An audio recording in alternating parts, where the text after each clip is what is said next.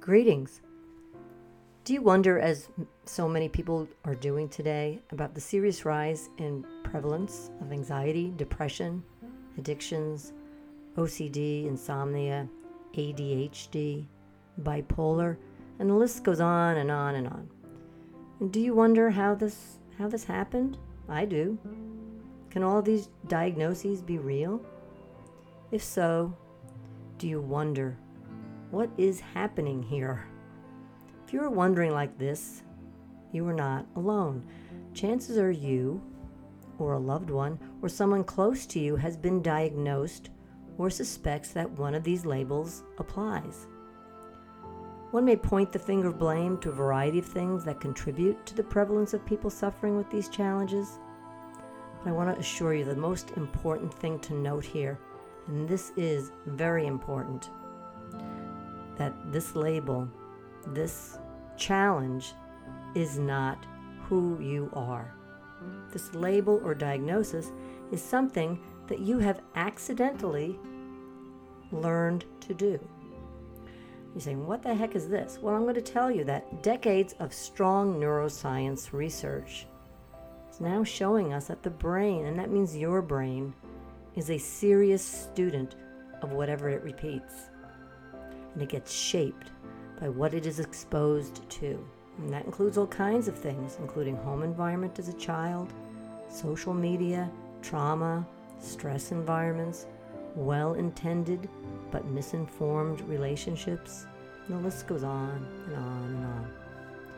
And this means that anxiety, depression, and all those other labels are now, at least from the perspective of neuroscience, and it's a very important perspective, that all these things are symptoms that your brain has been inadvertently shaped to do.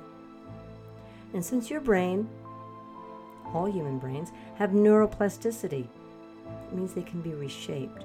You can change new pathways and create new pathways, change the old ones. And you can still reshape your brain. And that's fantastic news.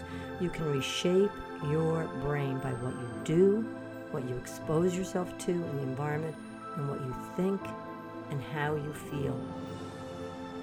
Change is possible. Change isn't always easy, but it's very exciting because there is an endless capacity to rewire the human brain, and that is extraordinarily exciting. Dr. Daniel Amen, who is a very popular and well respected doctor and brain authority, has stated in his most recent book that the stigma of mental health is lifted when we consider how the brain has been shaped and that it can be reshaped. How very exciting.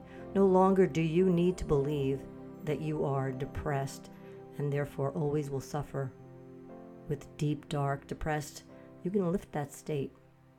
Or that you are an anxious person, or that you are any other label. You can now know that your brain has inadvertently been shaped this way, and you can learn how to shape it back to better health. So, how does one reshape one's own brain? There are actually many, many ways.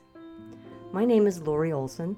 I'm a licensed psychotherapist in the states of New Hampshire and Florida, and I've been helping people become more competent self managers for years now.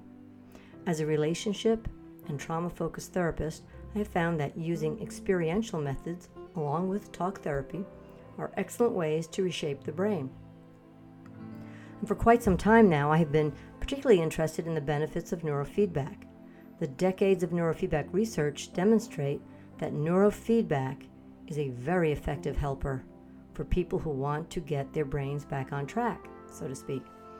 Even though neurofeedback has been around for decades, it's interesting for you to note that recent developments in technology are now making it much more accessible and affordable through entry level services that can be used in your own home.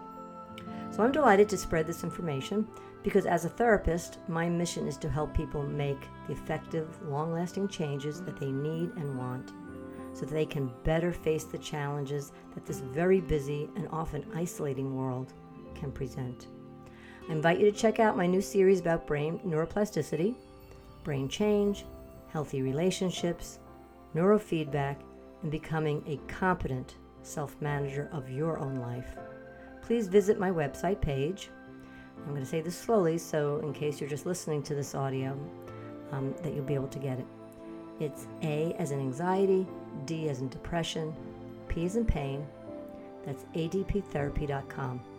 And you can just go to that articles, posts, and audio um, selection on the navigation bar. So that's adptherapy.com. Go to the articles, posts, and audio. Or you can join me on Facebook at facebook.com forward slash discover me PG. So that's discover me PG, one word. I hope you really do join me because I'm really excited about spreading all the information that I've shared with you know, you know hundreds and hundreds of clients who have really found that these these nuggets and these things about relationships really do make a difference in changing lots of suffering moving towards health health and well-being.